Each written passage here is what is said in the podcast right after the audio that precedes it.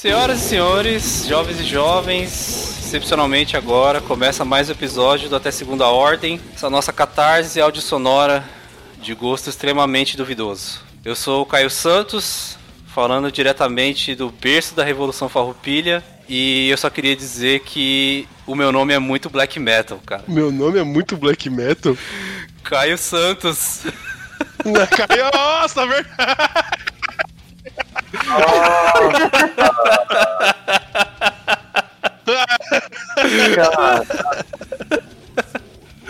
Caio Santos, cai em todos os santos, mortos no chão. Mano, que sensacional. Não achei que ia ser tão sensacional. É... Temos aqui também, mais uma vez, nosso querido militante ativo do otimismo, praticante dos costumes boa praça, e todas essas coisas de bons samaritanos. Vai, Simão. Olá, galera. Aqui é Daniel Simão, direto de Mogi das Cruzes, São Paulo. E eu percebi que era metaleiro Nutella quando descobri que a música Walk não foi gravada pelo Avenged Sevenfold. Olha só, muito Nutella. Pobrezinho. Cara, pra não conhecer Pantera tem que ser Nutella mesmo, né? E metaleiro é quem faz panela, fila da puta. ah, eu sou da casta dos piá de prédio, tá ligado? é a qualidade nova que saiu aí.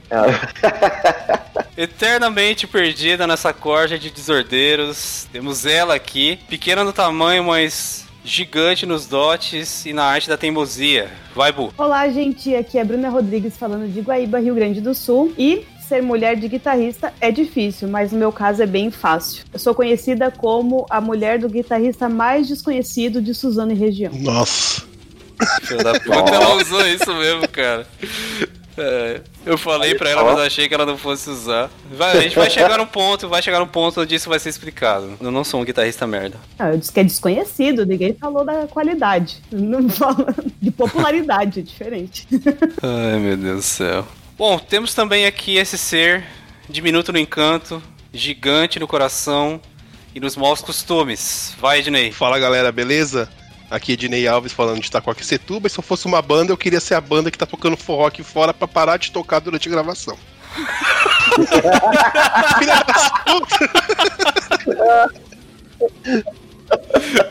Tá mó calor aqui, irmão. Toda, tudo janela fechada, porta fechada, pra ver se dá uma segurada no som. Espero que não vaze nada. Simão, meu queridinho, por favor, introduza o tema do nosso episódio de hoje. Com certeza, hoje nós vamos falar das nossas Headbangers Suffering. São as, as nossas presepadas aí no, no nosso auge de roqueiros, né? Como que era essa época aí pra gente é, o que, que a gente viveu. Vocês vão conhecer um pouquinho das nossas histórias. Pois é, Simão, vai ser isso mesmo, porque nós tínhamos um sonho, nós tínhamos um destino, a tinha alegria em fazer aquilo que certamente a gente nasceu para fazer. A tinha uma banda, cara. Mas a vida mostrou que a gente não podia estar mais enganado, meu velho.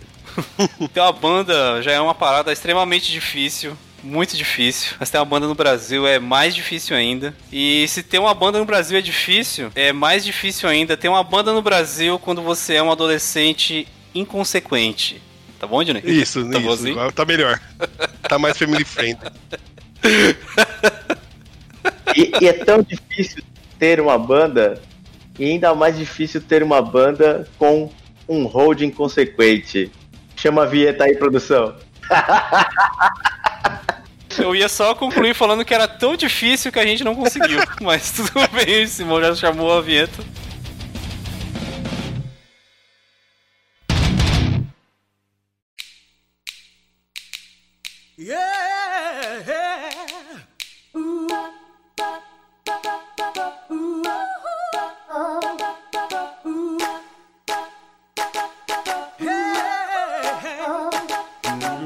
Agora, senhoras e senhores, nós vamos começar o nosso momento rasgação de seda.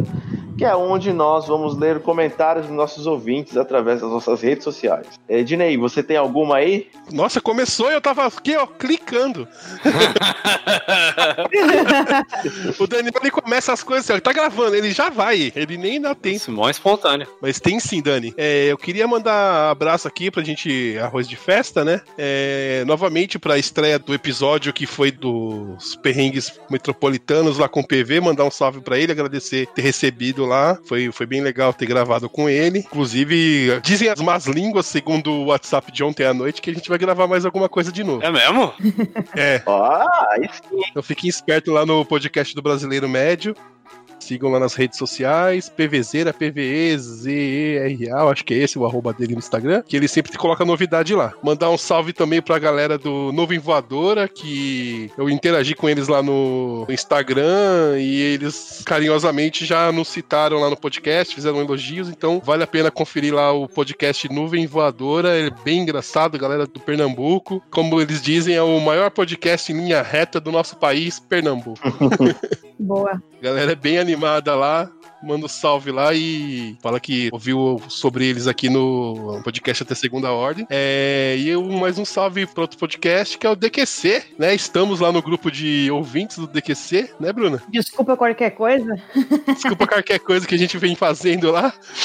Ah, o Ednei entrou só causando no grupo deles. Cara, eu né? entrei já bugando o bot do grupo do Telegram, o negócio não funcionava, ele me dava boas-vindas, eu tinha que digitar um código, ele me expulsava, depois falava bem-vindo. Então eu comecei a achar que eu era Exu, que eu tinha que ficar na porta.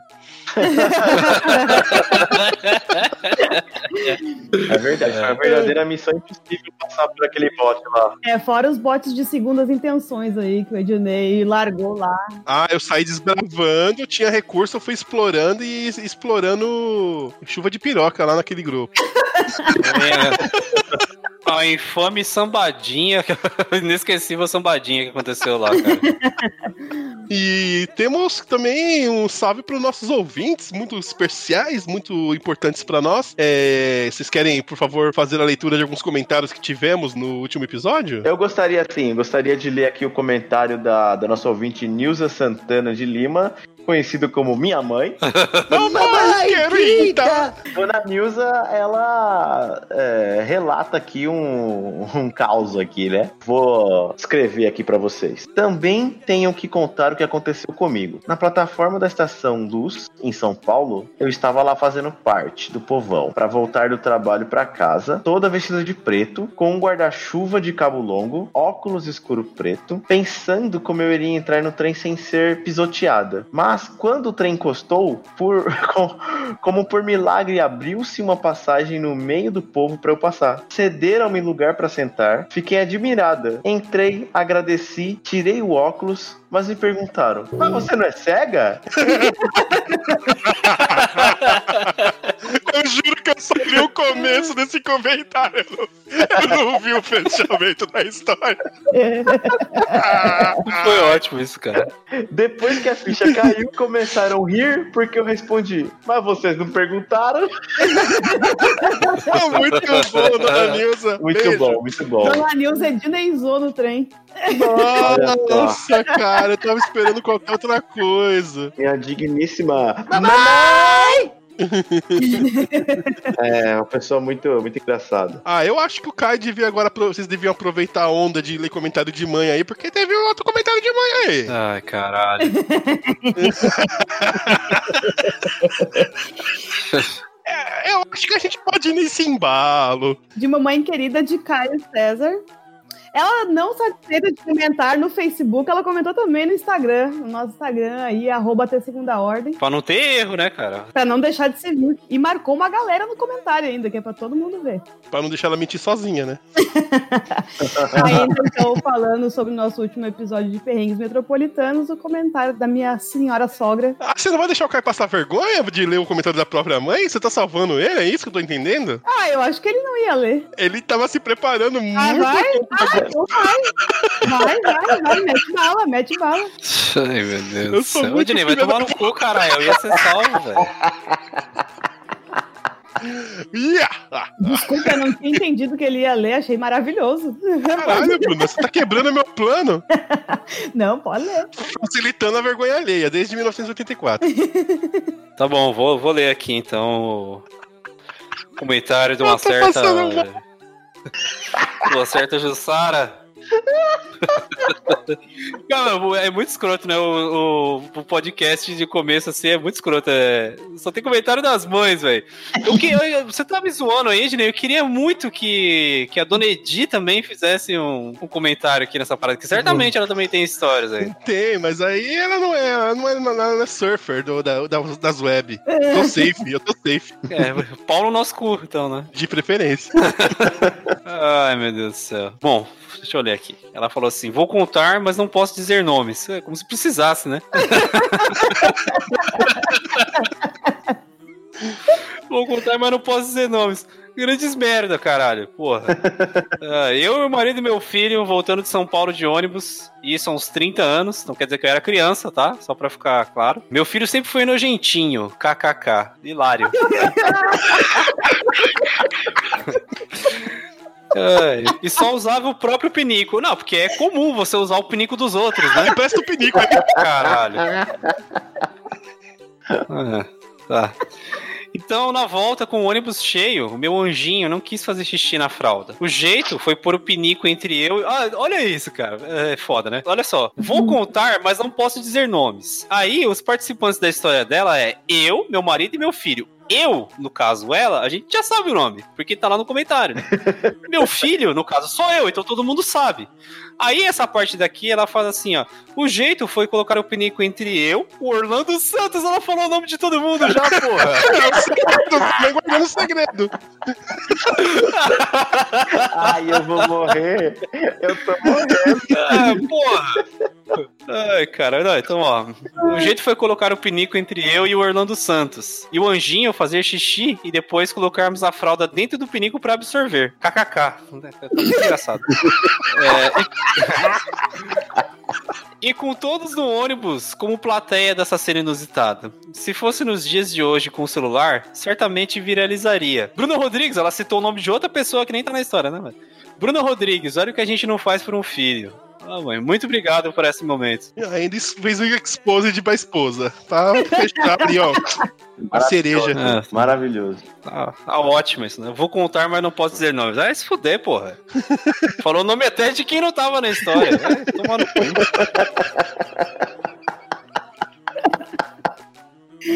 Ai, meu Deus, espetacular. Bruna, você tem uma história de ônibus aí que uma amiga mandou? Sim, sim, ela comentou no nosso post do Instagram. E não é mãe, ó.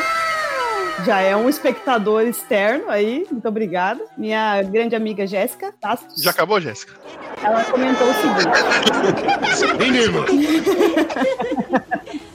Ela comentou o seguinte. Quando eu era adolescente, tinha um crush cobrador. Um dia, eu estava no ônibus, toda pimposa, trocando sorrisos com ele. Na hora de descer, me levantei e o motorista deu uma super freada. E eu me estabaquei no chão. Gente. Nossa. Cuida dessa alma, o. A Rebastos, que é a irmã dela, estava junto e ficou rindo da minha cara. O meu crush também. KKKK. Que mico. KKKK. KKKK que super hilário, né, Caio? Eu imagino você só aquele, tocando aquele. Tá, tá. I love you, I love you. E a pessoa olhando e você levanta toda comercial do C das Ceramidas. E E ainda dentro do nosso momento rasgação de seda, eu só queria mandar um salve também pra galera do podcast Bem Capaz. É a galera aqui do Sul também que tá fazendo podcast. Eles iniciaram também tem pouco tempo. E a gente tá nessa troca aí. Eles também interagem com a gente pelas redes sociais e vice-versa. E eu ouvi alguns episódios, eu gostei bastante. E eu acho que é muito legal essa troca aí da gente fazer essa divulgação aí e todo mundo crescer. Ah, sim, sim. Inclusive, é, tem um grupo que a gente faz parte também. É, se você procurar no Instagram Nação Podcasters, é, você vão encontrar uma lista de vários podcasts que estão fazendo seus, seus trabalhos e divulgando lá. Eles têm um, o, o link para todos os episódios de todos os, os podcasts participantes. Então vocês podem dar o seu salve por lá. Aproveita, comenta, falar, vim através do a Segunda Ordem. Dar uma moral, fazer um networking, né? Que o negócio é gastar o nosso tempo e ficar rico. É a ideia. Então, salves mandados, produção. Roda a vinheta. Ai, que escroto.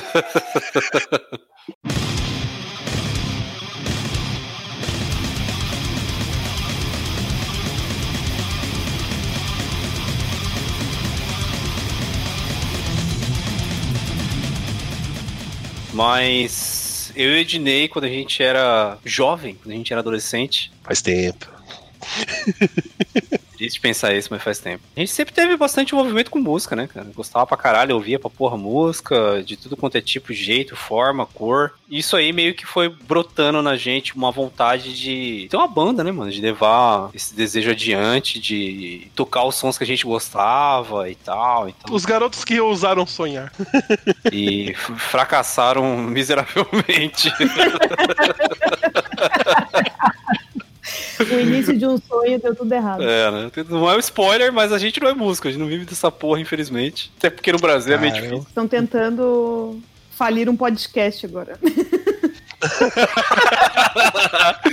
Motivador! Motivador! Palavra de motivação com Bruna.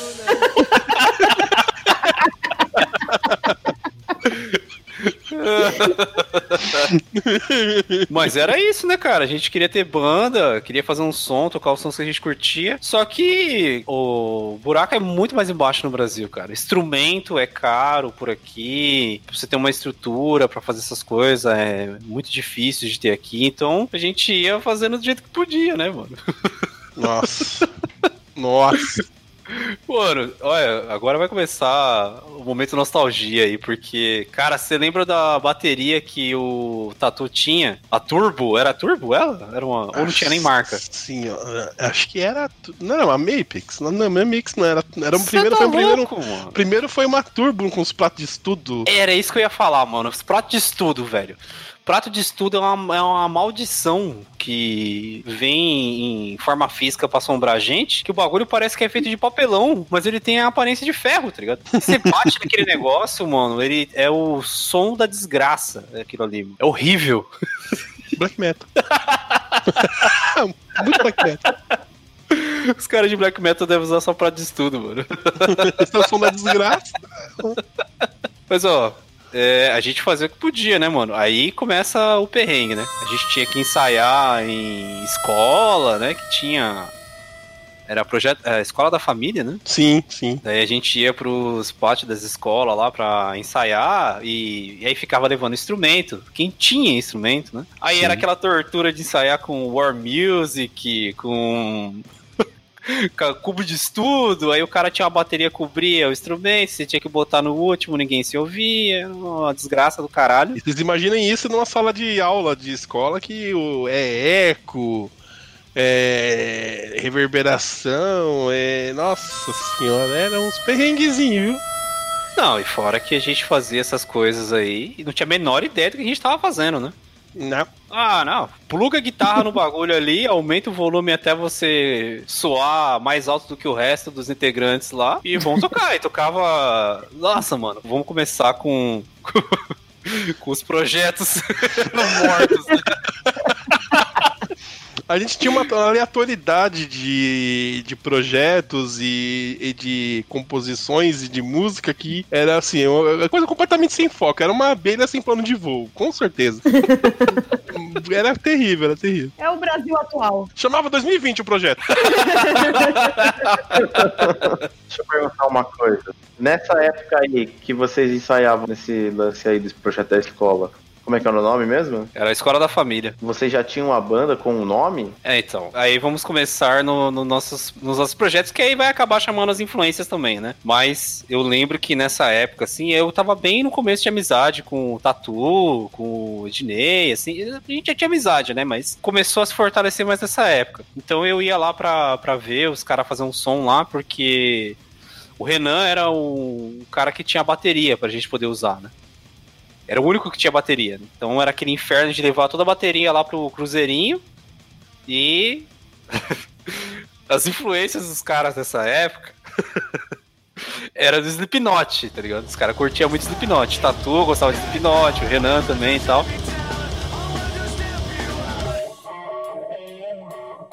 Então isso meio que sangrou pro tipo de som que eles queriam fazer.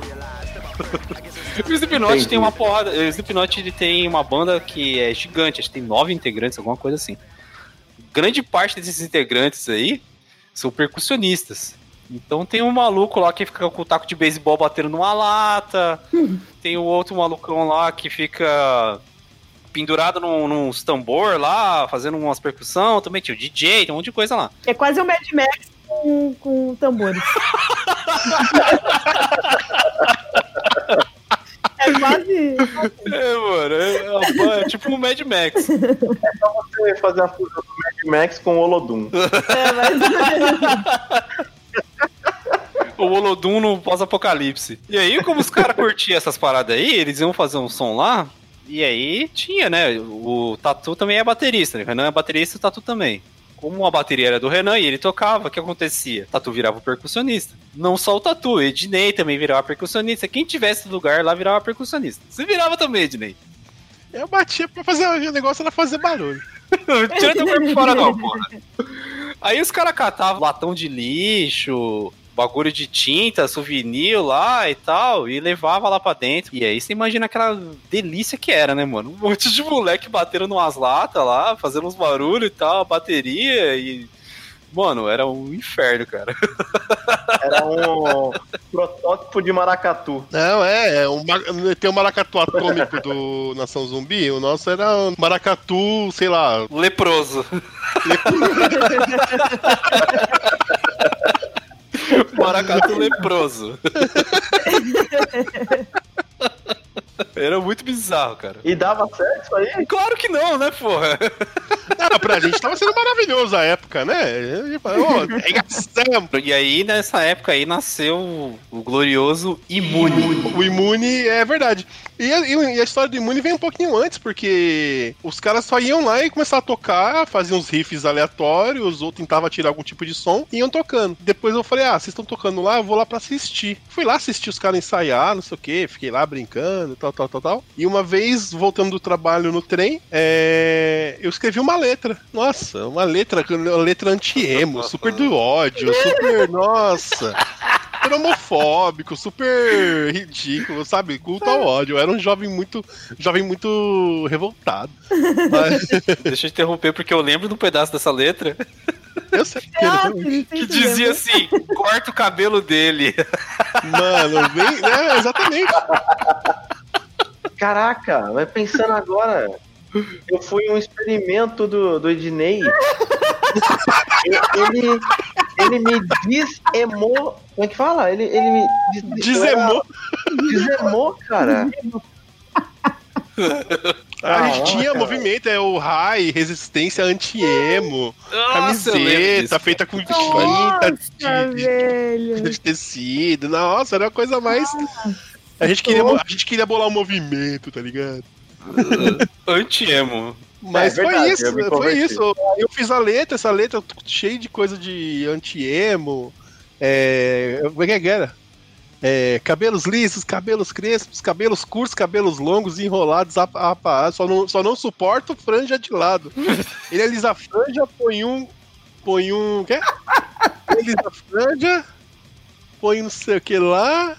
Quem usa isso é um mané. Eu vou gritar pra você ouvir. O emo choram pra eu sorrir. Corta o cabelo dele. Mano, cara, que isso, cara? E a gente fez isso no festival de escola, a gente ficou em terceiro lugar com essa música. Mano, olha só, eu lembrei da. Eu não. Eu já fui. Eu fui meio que um integrante fantasma, assim, do, do Imune, mas eu antes disso. Você ajudou a fazer, compor a música lá. Não, não ajudei, não ajudei a compor. Não, não, Não, não, você compor não, tipo, a parte da musicalidade, você ajudou o Luan com os riffs. É, mas o que eu queria dizer é que eu fui nesse show aí, no Cruzeirinho, onde vocês ficaram em terceiro lugar lá, cara.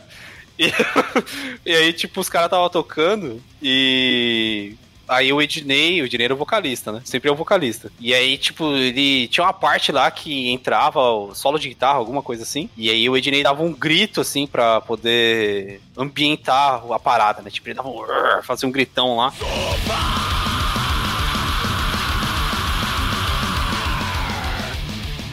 E nesse momento que ele fez o grito, assim, eu tava bem perto do palco, o palco era mais alto, né? E o Ednei foi dar o grito, assim, ele entrou no personagem, assim, ele foi se encurvando pra frente, assim, se dobrando, sentindo todo o ódio contra os emos e tal, e botando pra fora aquilo, se curvando, se curvando. Só que ele tava de costas pra plateia, né? E eu pus pra fora meu ódio e meu rego. Ah, não. Caraca. velho. Ele foi se curvando, cara. Ele foi se curvando e o cu, assim, o rego foi aparecendo, foi surgindo, foi surgindo até que ele ficou de cócoras, assim. Eu falei, meu Deus do céu, o que é isso, velho?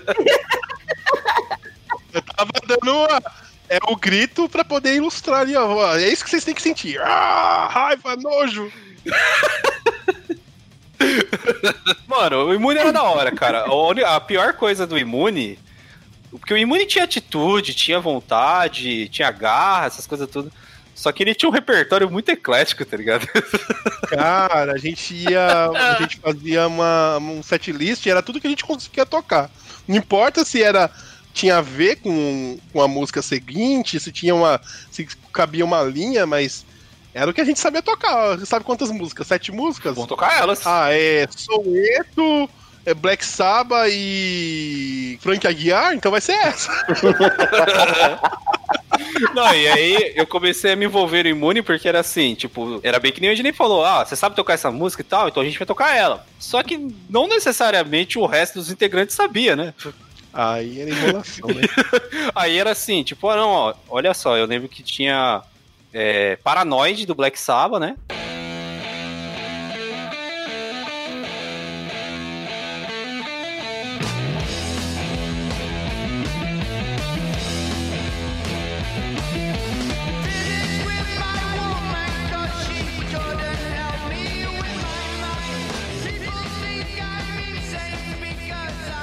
Aí, não, não, eu, eu sei tocar, eu sei não sei o que. isso- Só que aí, tipo, alguém lá da banda não sabia tocar isso. Aí, tipo, eu ia e preenchia o espaço. Acho que no Black Sabbath era baixo, alguma coisa assim, né? Puta, não lembro. Eu não lembro. Eu sei que, assim, ah, no Black Sabbath, no, no, na Paranoid, os caras não sabem tocar o baixo. Aí eu ia lá, pegava o baixo, tocava o baixo dela, né? Aí a outra música, que tudo a ver, era Rage Against the Machine,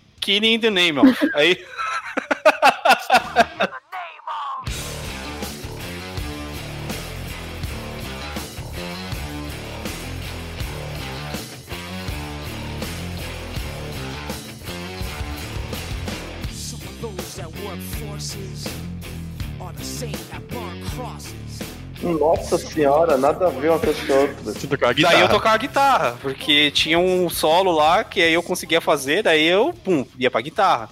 Aí a outra música dos caras era Static X.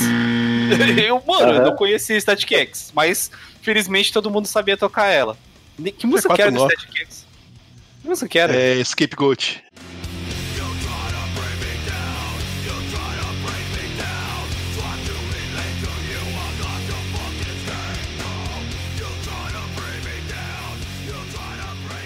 Scapegoat, é.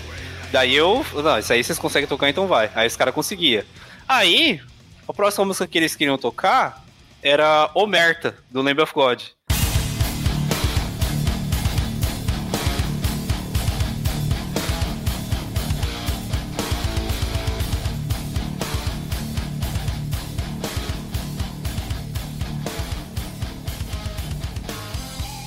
Aí o baterista não, não, não sei se era o Renan, se era o Tatu, não sabia fazer. Aí eu ia pra bateria. Aí eu tocava o Merta na bateria.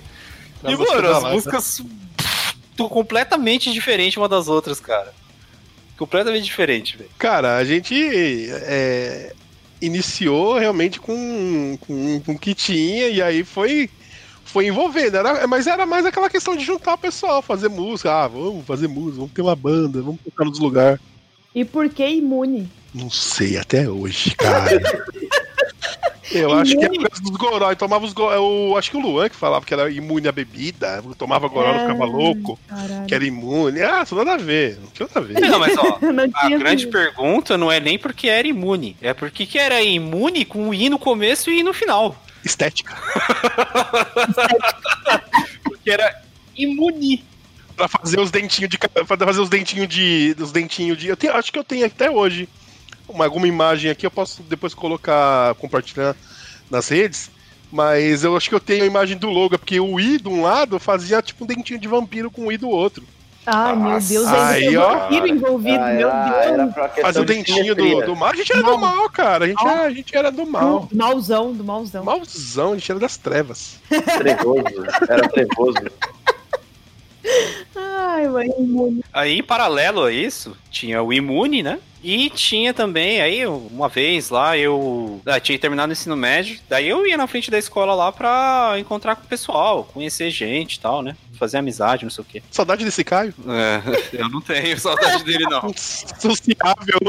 Ele morreu. Esse cara era um babaca, velho.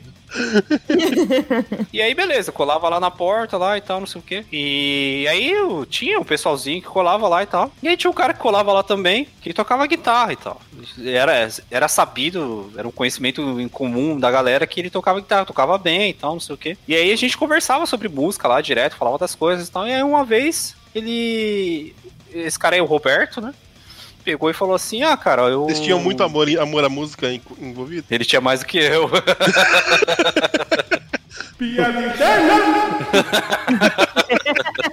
Daí um belo dia ele falou assim: Ah, cara, eu comprei a guitarra, meu. Você não quer ir lá pra, pra gente ficar trocando ideia? Eu tenho uns CDs lá, vamos lá pra você ver. os- a guitarra, tinha comprado o amplificador também. Ah, vamos lá, né, cara? E a gente nem se conhecia direito. Aí fui lá na casa do cara lá, ele tinha comprado a Ibanez, muito louca. Acho que ele tem até hoje ela. Daí começamos, aí ele começou a fazer um som lá pra mim ver. E eu tava com a camisa do Megadeth, né? Daí ele foi pra, pra se mostrar e foi tocar Holy Wars. Foi fazer o riffzinho da Holy Wars lá e tal.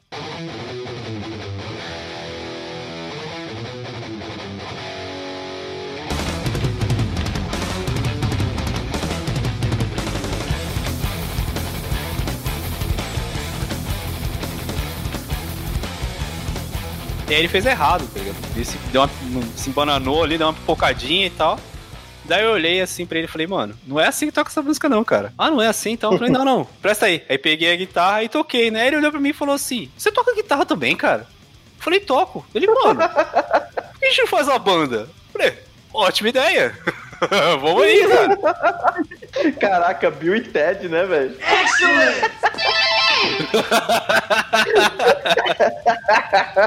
Mas essa história aí não tem o porém de que você sabia tocar, mas não tinha guitarra, né? Ah, então aí entra o Headbanger Suffering, né? Porque eu sabia tocar guitarra, mas eu não tinha guitarra. Eu nunca tive guitarra nessa época, eu tocava com o instrumento dos outros. você sabia tocar guitarra, sabe tocar guitarra, baixo e bateria. Você já teve todos esses instrumentos? Não, eu só, só tive guitarra até hoje. Nunca tive bateria nem E baixo. como é que você aprendeu a tocar uma bateria? Você foi à escola mesmo? Não, não, bateria era mais ou menos um lance de memorização, né? Eu ouvia o cara tocando e aí eu identificava que quando saía determinado som, ele tava batendo naquela peça. Ah, agora saiu outro som, ele tá batendo naquela peça. E tem um som que sai que eu não vejo ele batendo em peça nenhuma. Aí eu pensei, ah, deve ser o pé dele, que eu não consigo ver. Então eu identificava isso. Aí eu começava a ouvir o som e eu falava, ah, essa parte aqui tem que ser nessa parte aqui, nessa peça e tal. E aí eu fui meio que identificando isso e fui entendendo como é que funcionava, mas eu nunca tive bateria. E como treinava a coordenação? Ah, cara, aí é num instrumento que todo headbanger tem, que é o. O próprio corpo. Não, é o instrumento de vento, né, mano? Tem os caras que tocam air guitar, tem os caras que tocam air drums, o cara toca a bateria no vento ali. E aí eu ia treinando a coordenação nisso. Caraca, incrível. Caderno. Coloca cadernos em cima da cama e sai batendo. Essa aí é a técnica do tatu. Eu não vou roubar os louros dele, não, porque foi ele que inventou isso. E baixo você já teve? O baixo nunca tive, mas o baixo, cara, assim, não vou ficar escrotizando, mas o baixo é uma guitarra com menos cordas. Onde? Vai fazer outras coisas, obviamente, ele tem um, um outro raio de frequência lá e tal, não sei o que, mas é.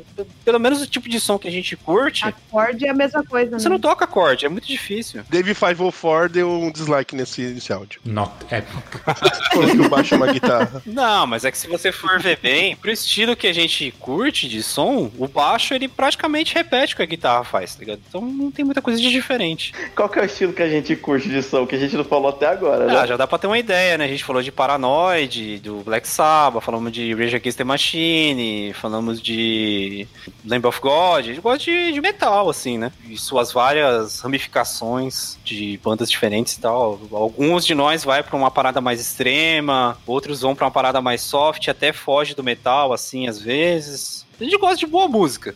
Tipo ouvir um, tipo ouvir um Seal, né? Eu ouvi mesmo. um Seal. Ouvi Kiss on? Kiss on a Rose. Ah, todo mundo, né? Maravilhoso. Beijo na Rose no trem.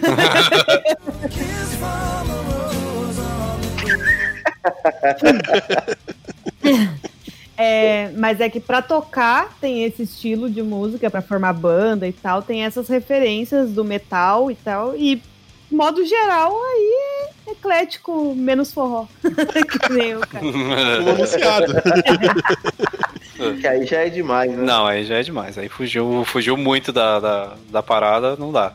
Ah, então, mas aí depois que o Roberto fez essa, esse convite aí, a gente foi e criou, não chamava assim, né, mas depois de muito brigar por nomes lá, a banda passou a chamar Guilhotine. Aí tinha o Tatu também, tocava bateria. Aí a gente nunca teve um baixista de verdade e tal. Aí chegou o Jorge e assumiu o manto lá do baixista e tal, não sei o quê. Aí tinha o Edu, que era o vocalista. Teve, teve várias outras tentativas lá. Edu, quem é Edu? Fala o apelidinho dele.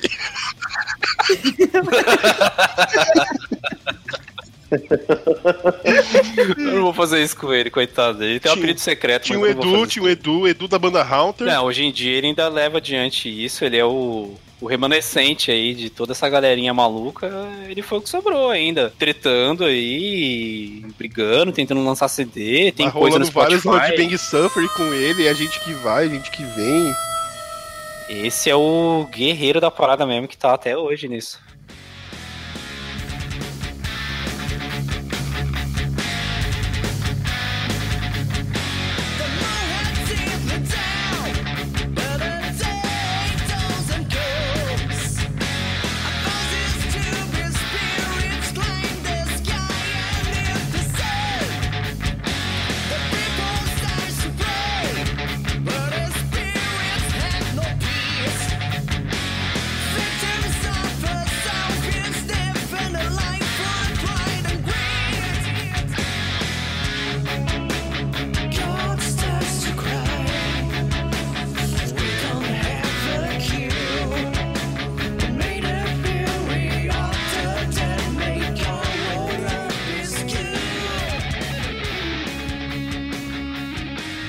E aí tinha, né? Aí tinha o Guilhotine e tal. A gente fez umas músicas lá depois. A banda do Edu lá, Haunter, até usou algumas dessas músicas que a gente tinha lá e tal. Mas era um perrengue do caralho, porque eu não tinha guitarra, né?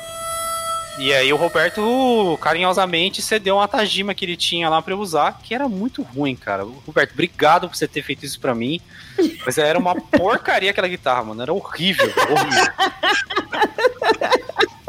Horrível, cara. Muito ruim. E aí, em paralelo, eu tinha um cubo de estudo da Epiphone, velho, que era muito ruim, mano. Acho que se pegasse a caixa que o maluco que vendia pamonha tinha, ia ter mais qualidade. Cara, era uma parada muito injusta, né, mano? Porque o Roberto tinha um Ibanez e um Line 6 Spider, que é um monstro de amplificador lá. E aí eu tinha que tocar com ele com a porra da Tajima e o amplificadorzinho da Epiphone, velho. Nossa, mano. E ele não negava volume, não, né? Ai, cara, eu não queria dizer isso, mas ele não negava volume. Ele não negava volume, não. Ele era, ele era escroto nessa parte pra caralho. Puta. É, mano, ele Ah, tá nem que com essa, com essa Tajima, esse estu- cubo de estudo, eu tenho aqui, eu vou arregaçar.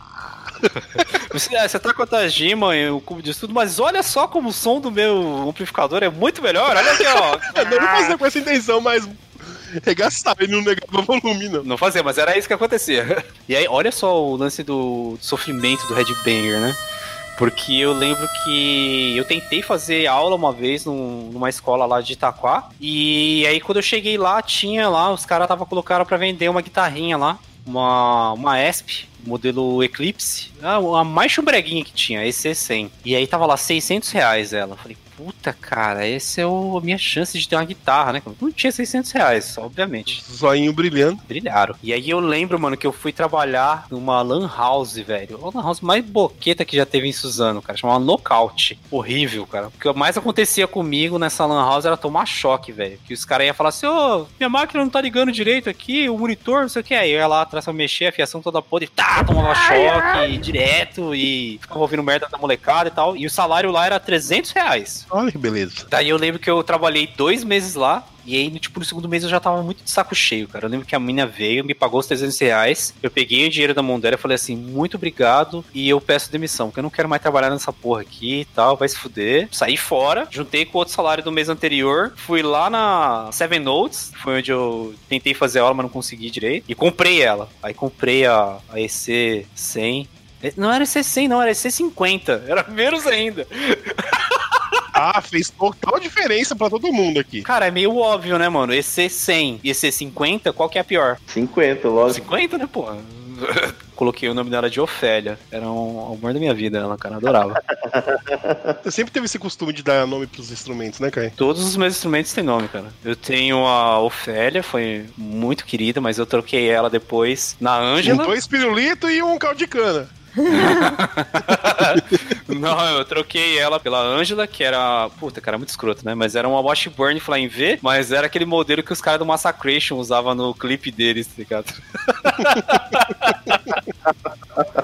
Várias vezes, mano, no show eu ouvia alguém passar e falava assim: Olha lá, mano, o maluco com a guitarra do Massacration, velho, que merda. Nossa. Eu falava. Várias vezes. Aí eu tive a. Eu tive a Ângela, depois da Ângela, eu tive a Poliana, que é a- uma Tajima de estudo, que eu tenho aqui, bem ruizinha, uma bosta, só pra estudar mesmo. Ah, não, antes dela. A Shirley? A Shirley, cara. Uh, é verdade, cara. A Shirley tem aqui comigo até hoje, quase 14 anos ela. Que foi a Ibanez de sete cordas, que aí vai puxar até pra o projeto que a gente teve junto, Dinei. Oh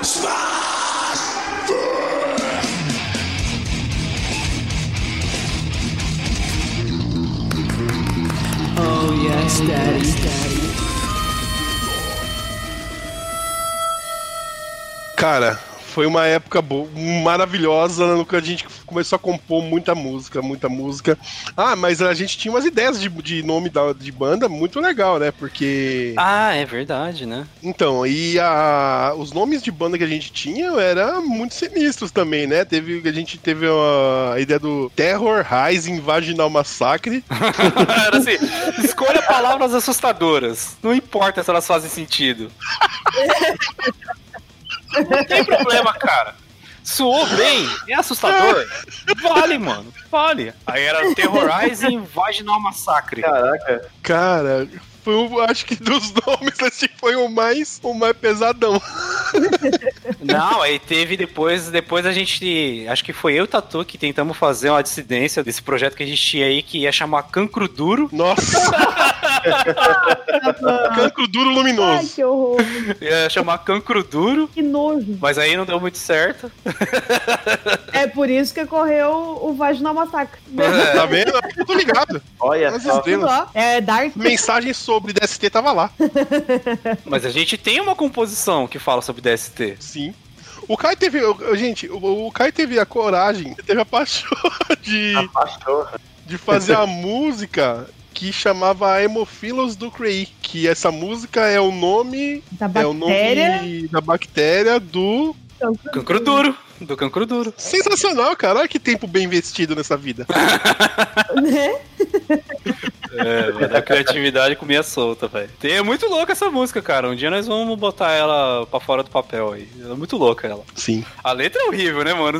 Não, não passa hoje em dia aquela letra, velho. Não passa, mano. A ideia era sempre chocar, né? Porque o Guillotine e esse nosso projeto coexistiam, porque era mais ou menos o seguinte: é, eu ficava fazendo aquelas participações no Imune e tocava no Guillotine. Mas o Guillotine, como ele tinha uma vertente mais voltada pro metal tradicional, heavy metal, assim, tinha muita ideia que eu tinha que não podia sair do papel, né? Não encaixava, não encaixava com o vocal do Edu. Daí, tipo, eu precisava soltar isso de alguma outra forma. Eu falava, pô, Ednei, vamos fazer um bagulho aí, um som mais pesado, fazer algumas coisas e tal, não sei o quê. E aí a gente começava a ter várias ideias, né? E aí começou a partir esses, essas ideias. Aí a gente no trem, mano, pensando no nome da banda no trem, cara. Todo apertado lá, falava, Ednei, se a gente colocasse alguma coisa de vaginal, mano, no meio do nome. Bom, cara, mas puta, se tiver massacre no nome, fica da hora, né? Puta, vaginal massacre, então. Não, mas tem que ser aterrorizante. Aterrorizante, terror. Pô, é terror, alguma coisa e tal. Terrorizing, né? Queria ser, tipo, terrorizing. É porque a gente achava que existia. A palavra aterrorizante ficava legal em inglês, né? Aterrorizing. Não existe isso, né, velho? A gente tinha botado terrorizing, que é aterrorizante, mas não, não era. Aí falou, não, mas se a gente separar aqui no meio, terror, rising, são duas palavras que existem, mas aí a gente fala de uma vez só, né? Aí fica terrorizing, do mesmo jeito. Sensacional. E a gente ia nessas aí. Aí eu lembro também que teve uma época que o Ozzy, o Ozzy também ia lá e fazia uns sons com a gente.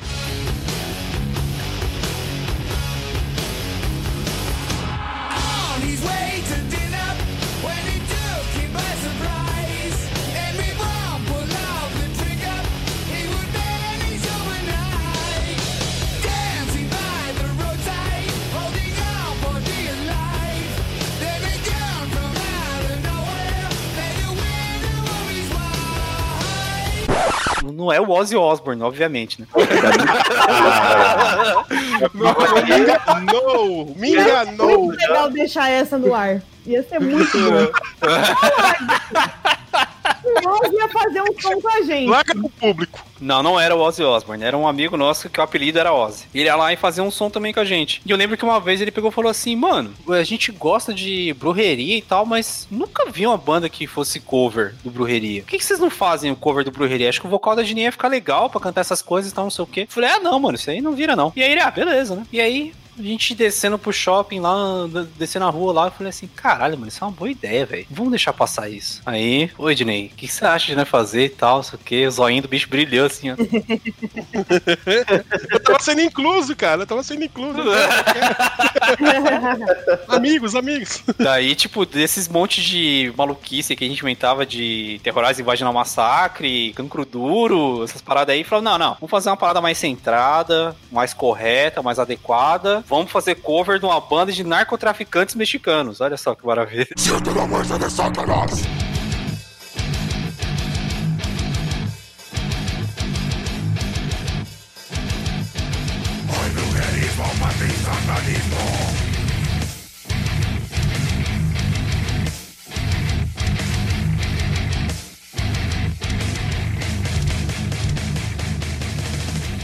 Isso, isso, Aí ficou bom, aí ficou bom. isso que é o 100%. Cara, é isso, empreendimento é focado no nicho, entendeu? Tem que ser assim. Aí surgiu nosso glorioso Ponchovila. Esse foi fácil escolher o nome, né, cara? Qual é a referência do Pancho Villa, pessoal? Ponchovila era um revolucionário mexicano lá, um cara de guerrilha e tal, e eles citam na música deles lá, que é a divisão Del Norte, lá ele fala, Ponchovila não morreu, não sei o quê.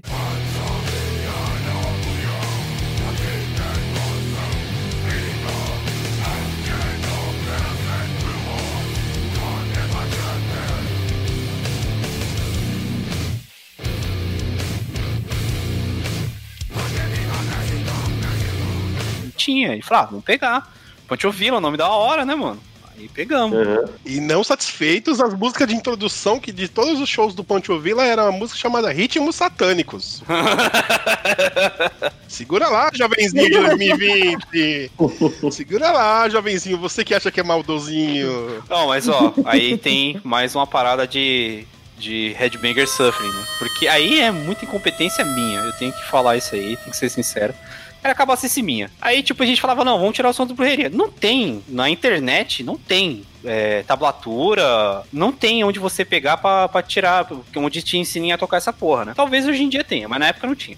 Não, tinha, né? Não tinha. Não Então tinha. tem que tirar de ouvido isso aí, né, mano? Ah, beleza. Vou começar a tirar. Agora é uma parada um pouco mais técnica, guitarrística, assim, mas eu acho que vale falar por causa do sofrimento, né? Então pode deixar que eu vou tirar essa porra de ouvido, vou tirar de ouvido. Aí ficava lá na guitarrinha lá e não saía o som igual, cara. Não saía. Aí vão, não saía o som igual. E aí não saía, mano. Eu ficava lá, e ficava e não conseguia ficar o som igual, não ficava nem parecido. Tô falando, o que tá acontecendo, né, velho? Por que eu não consigo fazer isso? E aí eu sabia vagamente sobre afinação, mas pra mim o máximo que eu podia fazer era afinar um tom atrás da primeira corda lá, né? Botar em ré. E aí dava certo pra La Migra. Ficava, ficava igual, mas ficava parecido, né? Eu falei, ah, não dá pra tirar isso aqui. Só que a La Migra tem uma continuação, que é a A lei de plomo. La Lei de Plomo. Muito obrigado.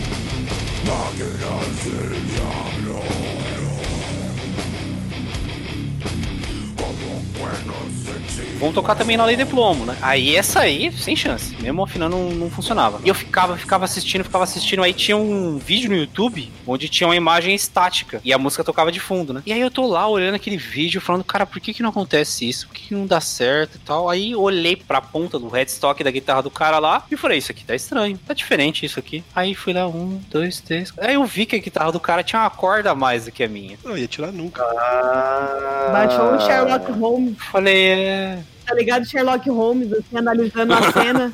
Aí você olha assim, tipo, analisando aquela cena e pensando. Algo de errado não está certo. Aí eu descobri que o cara usava a guitarra que tinha uma corda a mais que a minha. Eu nunca ia conseguir chegar no som dele, né? Daí, o que aconteceu? Aí, vou ter que comprar uma guitarra de sete cordas agora, né? Aí, não, vamos ver. E era extremamente caro. né? Aí, cheguei pro Ednei e falei, Ednei, me ajuda aí, velho. Me fortalece aí. o Ednei me prestou 20 cheques, mano. Puta verdade, cara. O Nossa. Ednei me prestou 20 cheques. A gente foi lá em São Paulo, lá na Teodoro Sampaio, na Referência, que é uma loja lá de música e tal, não sei o que. Aí Paga nós.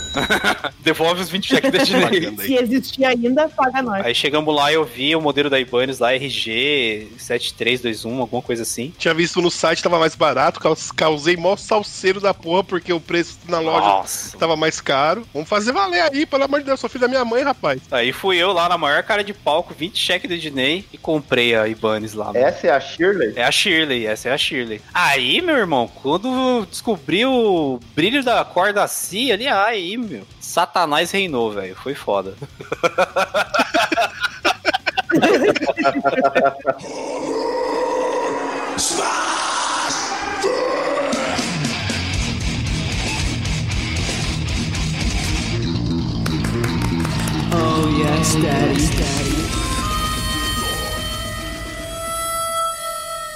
Eu nunca tinha visto um show do Pancho Villa e já conhecia a banda. tipo, eu já tinha ouvido falar de vocês, velho. É bizarro. E, Daniel, conta como é que a gente se conheceu. Então, mano, eu comecei a trabalhar junto com, com o Ednei e, e aí eu não sabia que ele tinha banda nem nada do tipo. E aí a gente começou a trocar figurinhas e tal, conhecer melhor. E aí a gente viu que gostava de rock, né? Ficamos.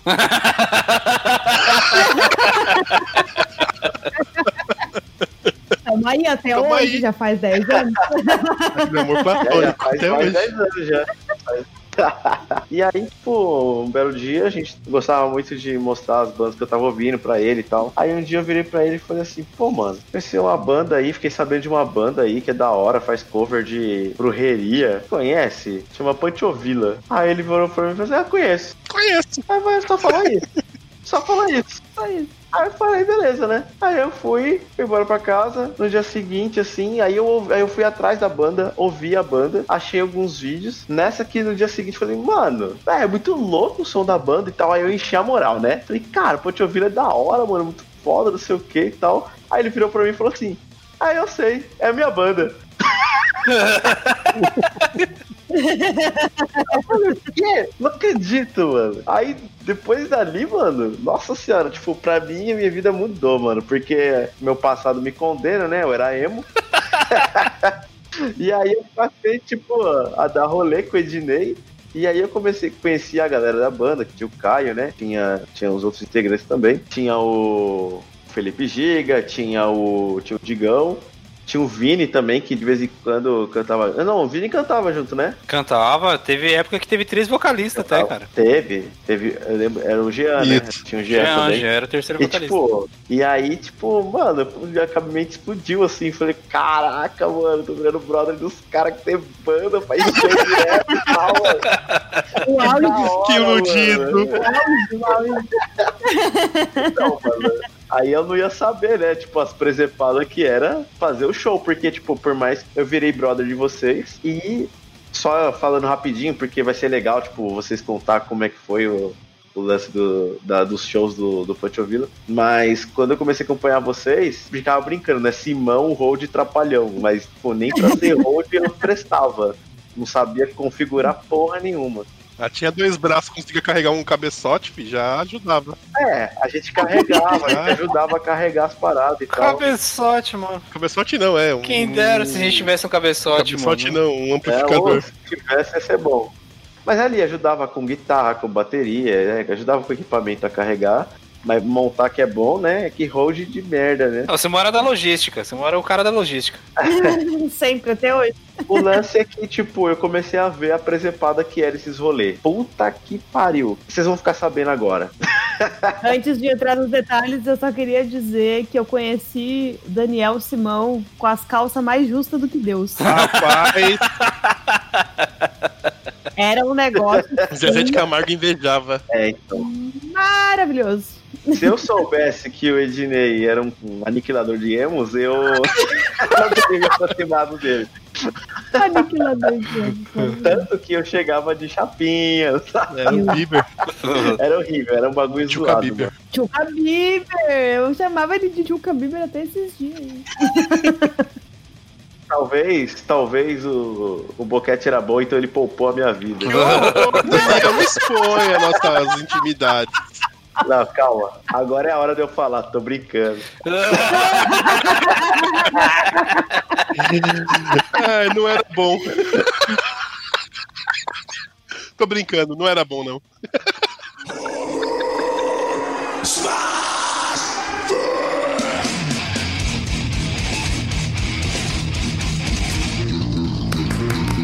Oh yes, daddy,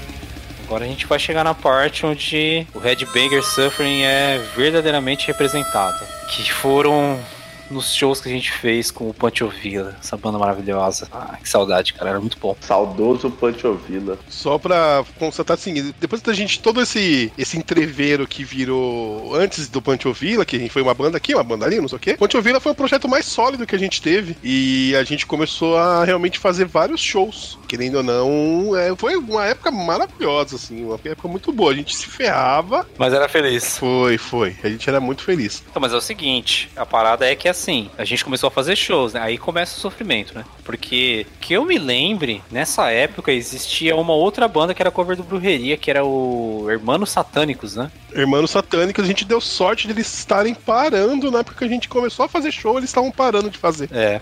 Então, só que é o seguinte, se você vai. Se você. Ah, eu vou numa, num lugar onde tá tocando metal e tal. Provavelmente vai ter uma banda que é cover do Metallica, provavelmente vai ter uma banda que é cover do Sepultura, cover do Iron Maiden, provavelmente vai ter alguma coisa dessas aí. Ou uma banda que toque uma música desses caras aí, vai acabar tendo. Mas o Brujeria, não tem.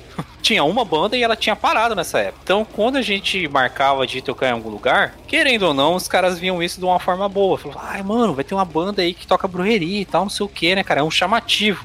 O que, que acontecia? A gente sempre ficava pra último, né? Ah, pra galera não dispersar, né? Tipo, ah, fomos lá, ah, a gente vai lá porque a gente quer ver o cover do Brujeria. Aí a gente tocava primeiro. E aí depois a galera ia embora. Então, o que que acontecia? A gente ia nos lugares, sempre ficava por último. Sempre ficava por último. Qualquer lugar que a gente ia, assim, era muito difícil a gente não ser a última banda, cara. Sempre. É uma estratégia que falhava miseravelmente, né? Porque se a ideia era que ninguém dispersasse, quando chegava a hora de vocês tocar, tipo, tinha seis pessoas, três Tinha conscientes. seis pessoas. É. Pouquíssimas conscientes. Provavelmente algum ia estar deitado no próprio vômito. Isso eu falando dos rolês que eu fui, que não foram muitos, né? Porque Quando eu cheguei, o negócio já tava miando. Ela pegou na metade pra frente. É, eu não peguei muito tempo antes dela, não. É, já Não. tô avançando, mas os perrengues mais antigos não sou capaz de opinar. Mas era isso, a gente ficava por último. Quando chegava no final lá do, do rolê, muita gente já tinha ido embora, cara. Muita gente. E a gente tocava pra 10, 15 negros, assim, era humilhante. E pros caras parecendo uns coqueiros na praia índia de ventania, né? Largadão, assim, ó, só entorcando. Só os caras tortando, cai não cai ali, ó.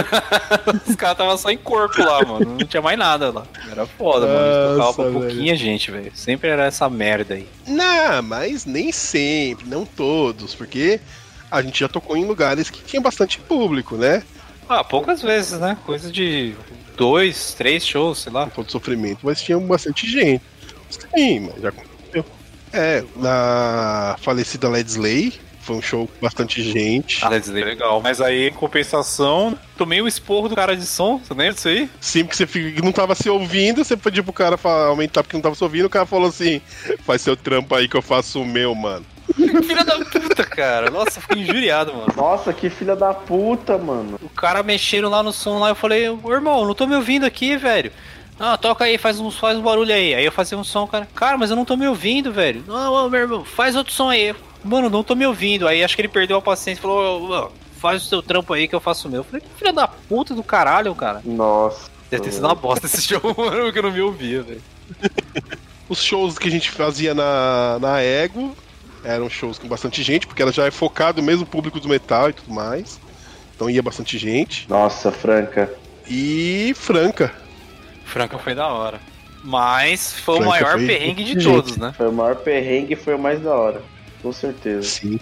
Quer que eu fale sobre Franca? Vocês falam, vamos começar por esse ou vou falar de outro? Cada um conta a sua perspectiva, porque eu não tava lá, então vamos entrevistar. Ednei, sua versão sobre Franca. É, a gente tava já numa sequência assim, legalzinha. De, de- de fazer uns shows e aí a gente foi convidado por uma banda, uma outra banda que já tinha tocado com a gente pra poder fazer esse show em Franca. E aí eu perguntei pro cara como é que ia, ser lá, tudo mais e falou: "Ah, cara, vem aqui, é perto, é perto sim, dá pra vir e tal, você você vai gastar uns 200 conto pra vir só". Aí a gente falou: "Pô, Franca, tal, vai ter várias bandas". Então a gente juntou os cacarecos de dinheiro que tinha e a gente falou: vamos, vamos sonhar, vamos voar, pequeno pardal, Vamos viver o sonho, cara. vamos, vamos sair, vamos quase sair do estado, olha só. não sabia que a gente ia quase sair do estado. Né? Pois é. É, então, mas vamos pra Franca, achando que Franca era logo ali. Não, e é bom recordar pro, pros nossos ouvintes aqui, relembrar que isso nós estamos falando de uma época de 10 anos atrás. Mais né? de 10 anos. Cara, a gente imprimia, a gente imprimia, a gente não tinha essa facilidade. Você, jovem padawanzinho, jovem gazebo que tá ouvindo aqui, que hoje usa seu- tem um celular com GPS, você é privilegiado sim. tá? Porque ou a gente pegava um GPS emprestado do pai, ou um dos meninos que um carro tinha, acho que o Digão tinha. Digão tinha um GPS que era minúsculo, assim, né? É, que era minúsculo e tinha que atualizar toda vez tal. A gente fazia a maioria dos rolês, a gente imprimia o mapa do Google Maps, a gente ia na empresa, acionava o Google Maps, imprimia o mapa, se guiava pelo mapa ali pra poder chegar nos lugares. Tá, tá bom. Todo mundo com desvio de bússola, ninguém tinha noção. Se desse uma volta no próprio eixo, se perdia. Não, foda é que assim, você ia imprimir o trecho no Google Maps, era tipo 40 e poucas folhas, tá ligado? Aí, mano, daqui a pouco você tava lá no vira à direita e tal, não sei o que, e você, cara, onde eu tô, velho? Eu me perdi nas folhas aqui, velho. O que tá acontecendo? Onde eu tô agora? Terrível, terrível. Era quase terrível. uma caça ao tesouro. Nossa, é. Não, e aí era assim, era metade do trajeto era via Google Maps, o restante era posto Maps, né? Parava no posto de gasolina, tá ligado? Meu irmão, como é que eu faço pra chegar Amigo, eu preciso tal chegar lugar? nessa parte desse mapa aqui. Pergunta no posto piranga. A gente parava no posto piranga, claro. Paga nós. E aí, ah, vem pra cá, não sei o que, a gente juntou uma grana, falou, vamos, vamos. Não satisfeitos em ir, a gente tinha que levar equipamento e tal, algumas coisas. Então fomos em dois carros, né? Sim, foi isso mesmo. Dois carros. Beleza. E aí a gente foi, a gente foi, andamos e tal, e pedágio. Aí a gente foi pedágio 2, pedágio 3, pedágio 7, pedágio 9, pedágio 11. Ai, 11 fucking pedágios. Isso só pra ir, né, Ednei? E aí é o seguinte, o dinheiro acabou ali. Não só o dinheiro acabou ali, como também quando a gente chegou em Franca, a gasolina do Celta tava piscando no pontinho lá, assim, eu tava desesperada, tipo, pelo amor de Deus, bota alguma coisa dentro desse tanque, velho. A gente chegou lá. E a gente chegou. Esse foi o maior headbanger suffering que a gente passou. E aí, beleza, a gente chegou e falou, depois a gente resolve. Tivemos passagem de som, galera aqui do interior, sensacional com banda cover, porque parece ser um público meio carente em relação à questão de banda cover mais diferente, assim. Porra, galera, a gente foi, a gente foi muito bem recebido. Passamos, teve passagem de som, a gente se ouviu, tinha retorno, o pessoal da casa tinha alugado o equipamento de som foda. E o show foi muito louco, foi muito bom mesmo. Foi mesmo. E beleza. E aí, a galera, depois começou a acabar o show, a gente colocando em leva, falou, ei, mano, fudeu, como é que a gente volta pra casa agora? todo mundo pendurado do caramba, todo mundo sem dinheiro. É, pra, porque pra, pra ficar com o sentimento de, tipo, caraca, mano, o show foi muito foda, mas fazia parte do rolê todo as presepadas, né? Então, tipo, a gente queria voltar pra casa com um sentimento gostoso, né, ainda. A gente queria voltar pra casa, ponto, né? Basicamente, primeiro era isso. É, queria pelo menos voltar pra casa. Tinha intenção de viver em Franca. Encontrar minha cama. E também, assim, a gente fez um- uma loucura, né? Porque a gente viajou o tempo, qual que, qual que é o tempo? Suzano, a Franca são 441 quilômetros, 5 horas e 14. Foi cinco horas, foi isso mesmo. 5 horas de carro, meu irmão. No meio do caminho eu já tava batendo desespero. E outro pedágio, eu falava assim, cara, pelo amor de Deus, mano. Como é que é? A gasolina descendo e o pedágio chegando e o caralho, velho. E a fome, né, cara? Não era só pedágio. Olha isso, que judiação, mano. E a fome. Pô, era pedágio, dinheiro pro pedágio, dinheiro pra gasosa e pra comer. E, se- e- e que eu lembro, mano, acho que eu nem comi esse dia. Não, a, gente conta, a gente conta uma coisa muito especial sobre fome na volta. É, nossa, cara. O negócio é divisa com Uberaba, em Minas Gerais. Cara, é, é muito longe. Daqui da onde a gente vive, 400 quilômetros, pô. E aí, beleza. Aí acabou o show. E aí a gente falando. E o... Foi nesse show que o Caio tava conversando com a Bruna no telefoninho, bonitinho, amores da minha vida. Ah, é verdade, é. Isso eu lembro. Tava namorando a A Bruna foi, ela foi no, ela foi no bolso nesse dia. E aí falou, como é que a gente vai embora? E aí eu, cara de pau que era, falei, cara, a gente vai passar perrengue, mas eu vou ver se eu consigo resolver. Peguei meu bonezinho e comecei a passar. E aí, galera, volta, ajuda a gente a voltar pra casa, por favor. Alguém pode contribuir. Cara, eu comecei a pedir dinheiro pra turma, velho. É, foi foda. Falei, ah, velho, o pessoal vai se Compadecer. compadecer, obrigado. Se compadecer com, com o sem pedido aqui do, do idiota e vai dar uma grana. Aí Começou a dar umas moedas, dar um dinheiro, não sei o quê. E aí o cara do bar, o dono do bar, veio lá fora, ele me viu e falou assim: Não sei se o cara do bar, o segurança, alguma coisa assim. Ele perguntou pra mim, falou assim: Cara, o que você tá fazendo? Eu falei: Tô pedindo dinheiro pra ir embora, cara. A gente gastou toda a grana pra 20, não achava que era tão longe, gastamos gasolina, dois carros. Tamo aí fudido, né, velho? O cara falou: Não, mas espera aí, o dinheiro da. O combinado aqui da- do negócio da casa, o dinheiro da entrada, ele era dividido entre as bandas. a entrada é de vocês. Eu falei: O quê? É o quê? É sim, isso aqui. Eu falei: Calma aí, vamos falar com aquele careca desgraçado que é o maluco que tinha convidado nós pra fazer o show. que o nome da banda? Eu vou falar. Banda ruim do caralho ainda. ruim pra caralho, mano. Um dos piores solo que eu já vi. Então eu fa- eu falei, vamos falar, vamos falar com esse cara aí. Eu, nossa, eu fui pra cima dele no veneno. Eu falei, ei, velho, sabendo que o dinheiro da portaria aqui ia ser dividido, ele, ah, sim, vai ser sim. Eu falei, por que você não falou nada, cara, até agora? E aí, e aí os caras viram, porque eles estavam lá distribuindo a tal da gelatina. deles lá, que era a gelatina com vodka, Com não sei o quê. vodka. Isso. É, a gelatina. E aí os caras estavam lá fora vendo o que tava acontecendo, não falaram nada. E aí eu fui pra cima do cara e falei, e aí, o dinheiro? Não, a gente vai dividir, a gente vai dividir. E assim, cara, é, milagrosamente, por ter dado um bom público, o dinheiro era bom. Na época, o dinheiro que deu de, de acho que foi 175 conto. dinheiro, irmão. Bom, entre aspas, né? Porra, mas Melhor que nada, né? melhor que, melhor do que. Eu não ia conseguir 170 conto no Chapeuzinho, né? Não, não ia conseguir. E aí deu dinheiro.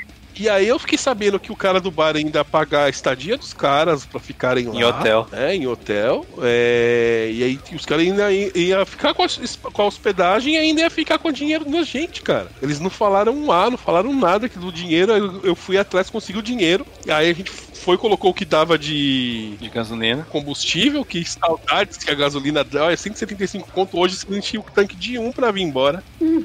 você, garotinho que tá ouvindo a gente, se hoje você enche o tanque do seu carro, você é privilegiado sim. o podcast do, do- da, da revolta. Hoje eu tô, Tony da Gatorra pura aqui. Ô, produção, eu quero o fundo do Tony da Gatorra quando eu começar a protestar, tá? Não.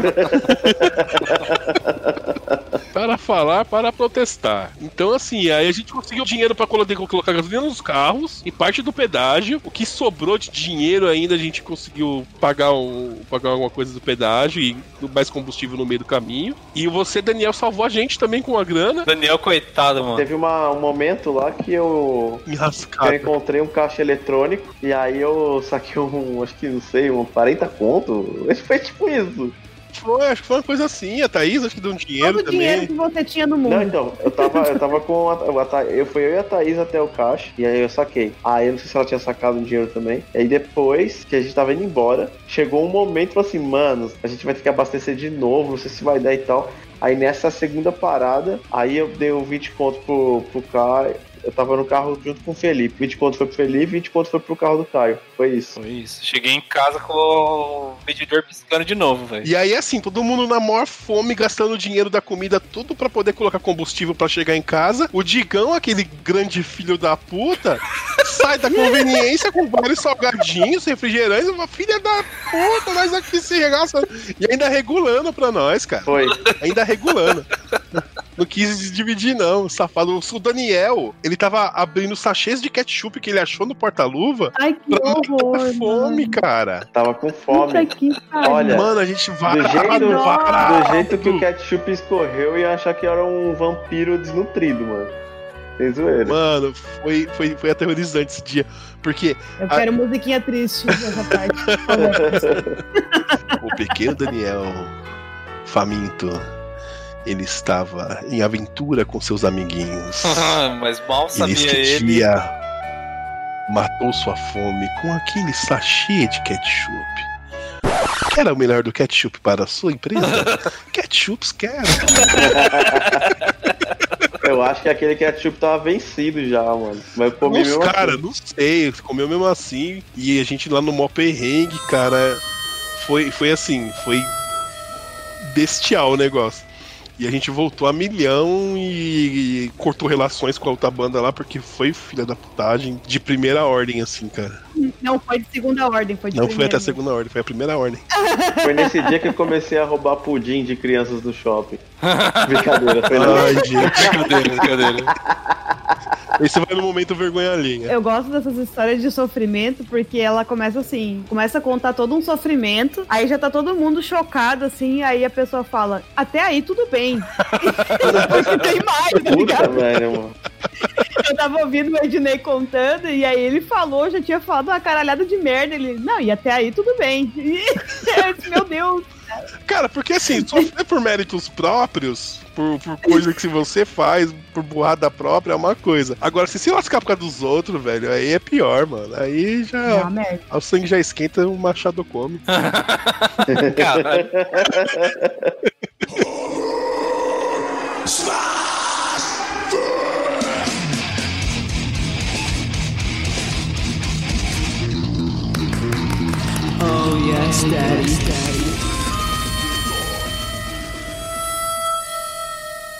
Eu lembro de duas coisas. Uma mais curtinha foi quando a gente foi pra um rolê, não foi tanto presepado assim, mas foi um pouco, que a gente foi pra Pirituba fazer um show, chegou lá, não fez show porra nenhuma, porque a gente chegou depois do horário, porque era um bairro comercial, então não dava mais pra tocar. Foi que o GPS ficou fazendo a gente rodar, a gente tava com. Não era.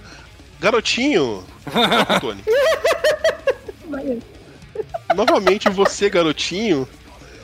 É, que você tem um GPS na sua mão, filha da puta. O GPS na sua mão te ajuda. A gente ficou com o. GPS desatualizado, fazendo a gente rodar, rodar pelo, no- nas quadras ali da onde era o lugar do show e ficar, ficar, ficar, ficar rodando, rodando, rodando. A gente é burro? Talvez, mas era um bairro comercial, não tinha ninguém na rua pra poder dar uma instrução pra gente. E a gente chegou lá, já tinha passado o horário de apresentar e a gente voltou. Olha só que legal, olha que bacana, olha que legal. Uma coisa que salvou nesse dia aí foi o, o, pre- o apresentado e o, e o queijo mussarela que eu tinha comprado. Foi o dia que a gente foi preparado com lanche pra não passar fome Foi, nessa foi. bosta. Aprenderam com erros. E aí o que eu ia comentar em seguida foi o show de Várzea. Porque tava eu, o Ednei, o Felipe, o Vini e mais um brother lá. E o carro, tipo, fundiu o motor no meio da estrada. Ah, junto do cabeçote foi pro saco. Nossa, cara. E a gente tava com alguns instrumentos, metade dos instrumentos e equipamento tava com a gente, né? Sim. E a gente foi guinchado até o posto de gasolina. Guichada até um posto de gasolina que tiraram a gente da rodovia. O carro começou a dar problema lá atrás. Encontramos um cara que fez um- uma gambiarra pra poder deixar o ventilador, a ventoinha ligada, porque o carro tava aquecendo. O cara fez a gambeta lá. A gente conseguiu ir mais, mas depois o carro parou de vez. Aí a gente ligou o pessoal, o pessoal veio com os amigos da mina que agilizou o show pra gente, pra poder nos resgatar. Deixou o carro no posto, é, colocamos as coisas no outro carro, tudo apertadão. Fomos pro local do show, fizemos o show. A galera voltou com a parte dos instrumentos no na mão. De trem foi eu, No trem. eu, Caio, a Bruna. Três horas de viagem de, pra, pra voltar de, De trem. de trem. Esse dia desgraçado, só pra constar, que eu nunca na minha vida. Olha, que eu moro em Guaíba, que é o cu do mundo. Eu falo mesmo que o pessoal de Guaíba sabe que é isso. Não precisa nem cortar. Guaíba é o cu do mundo. E eu nunca na minha vida usei uma patente. Puta é mesmo. Pois cara. nesse dia desgraçado, na estação da puta que pariu da Várzea, era Várzea? Várzea Paulista. O banheiro da estação era uma patente. Você entrava no banheiro, era um buraco no chão pra você fazer xixi ou Aquele cagar. apoiozinho do pé, né? Escroto pra Mano. caralho. Pra quem não sabe, aquele banheiro japonês lá que você faz cocô de cócora. Cocô de cócora. Cocô de cocô de É. cocô de cócora. Patente é você agacha e faz. É a mesma coisa que no mato, só que tem um buraco. Não, então, mas essa viagem foi um trecho difícil pra você estava de carro, mas pra gente também foi muito difícil, porque a gente levou metade dos outros instrumentos no trem, velho. E eu, idiota, A gente foi e voltou de trem, a né? gente foi e voltou de trem. E eu, idiota que sou, nunca tive bag pra minha guitarra. Nossa. Então eu levava a guitarra na mão, sem bag, tá ligado? Ficava com ela apoiada no corpo mesmo. Abraçado, né? Abraçado Nossa, com ela, minha guitarra nunca teve bag. Aí de manhã chegamos em Suzano, já era dia, já tinha clareado o dia. Aí estamos lá esperando as respectivas vans ou ônibus pra ir pra casa. Tava eu e o Caio e o Simão. E aí cola, né, o imã de. Não sei quem é o imã de bêbado, se é o Caio, se é o Simão, se sou eu, mas colou. Eu Ednei. Sou eu, eu sou o maior imã Mas de Dinei não tava nesse É que você dia. Ah, eu acho que nós três. Eu não tava, passei meus poderes pra alguém. Eu, é, eu ia falar, eu acho que nós três juntos reunimos o poder de imã de bêbado. E aí colou o tiozinho do nosso lado lá, porque ele viu que tava com os instrumentos. Lembrei o que, que é que você tá falando, eu tô tentando associar.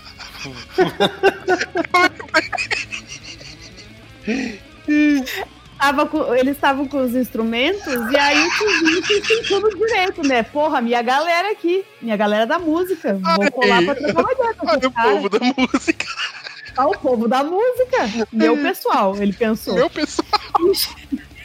E chegou junto. Ai, mano, ele tava com violão também, não tava? Não, Não. não. Não tava? Não. Não, mas enfim, aí ele fal- começou, que era falando que tinha brigado com a nega véia.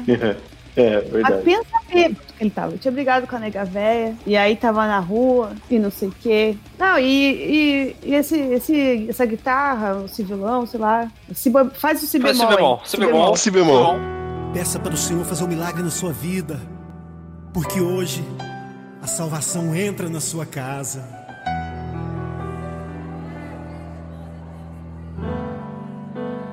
Entra, Entra na minha casa, entra na minha vida. Do nada, velho.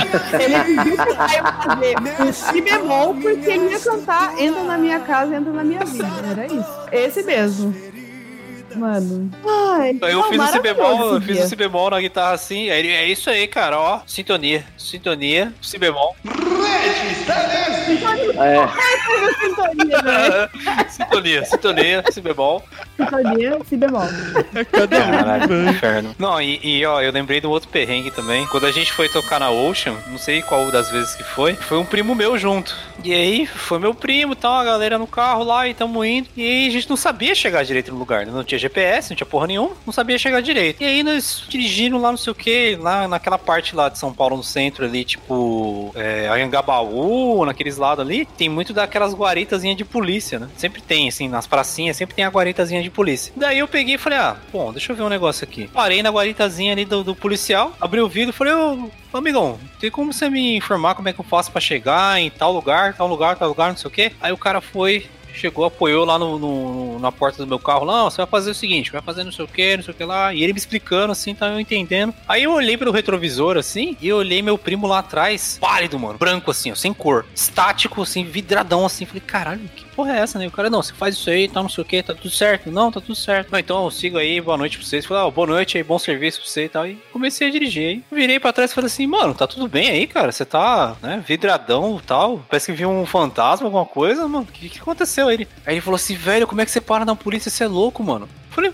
mano, eu tinha que perguntar a informação, né, cara? Mano, mas pergunta pra qualquer outra pessoa. Eu falei, o que, que tem, velho? Eu vou policiar na polícia. Eu falei, cara, não tem problema perguntar pro policial essas coisas. Ele, não, problema não tem. Mas quando você tá com três buchas de 15 na carteira, dá problema, né, mano? caraca. Falei, filho da puta, mano, você tá com três buchas de 15 na carteira de maconha aí, arrombado. E se esse maluco fala assim, ó, você vai seguir aqui, virar à direita, vai virar à esquerda ali, mas faz favor, desce todo mundo aí, porque... porque eu vou fazer a revista aí. Mano, nós tava fudido. Eu lembrei de uma, eu lembrei de uma outra aqui, que foi a vez que a gente foi tocar no Silce. Lembra disso, Dinei? São Miguel, Silce Rock Bar. Silce Rock Bar. Maravilhoso lugar. Pequenininho, aconchegante, tipo abraço de mãe. Eu ia falar outra coisa, mas abraço de mãe.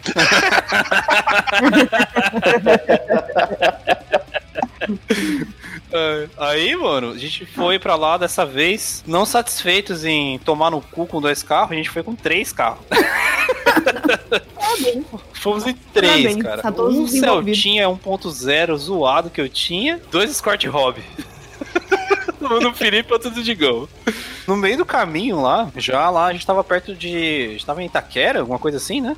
Cara, se eu te falar que eu não lembro dessa história que você tá contando, A gente tava três carros, né? E aí, tô dirigindo lá tudo direitinho, perdido que nem uma porra, mas dirigindo direitinho. De repente, a gente olha, eu, eu tô dirigindo assim, tô vendo o carro do Felipe dando farol pra mim, então o que aconteceu, né, cara? Aí parei o carro assim, o carro do Digão parado lá atrás lá. Aí, porra, aconteceu, né? O carro do Digão parou e tal. Chegamos lá, olhamos. O Digão dava na chave, fazendo, parecia uma metralhadora o bagulho. Caralho, o que tá acontecendo? Lembrei. O Juninho chamou o amigo dele lá, o outro. O grande Cara, Fernando Outro. eu, a gente tava em Itaquera, eu reconheci o lugar, eu falei, meu, eu tenho amigos que conhecem de carro aqui por perto. Por isso que é bom ter muito amigo, né? Ser arroz de festa, conhecer todo mundo, né, velho?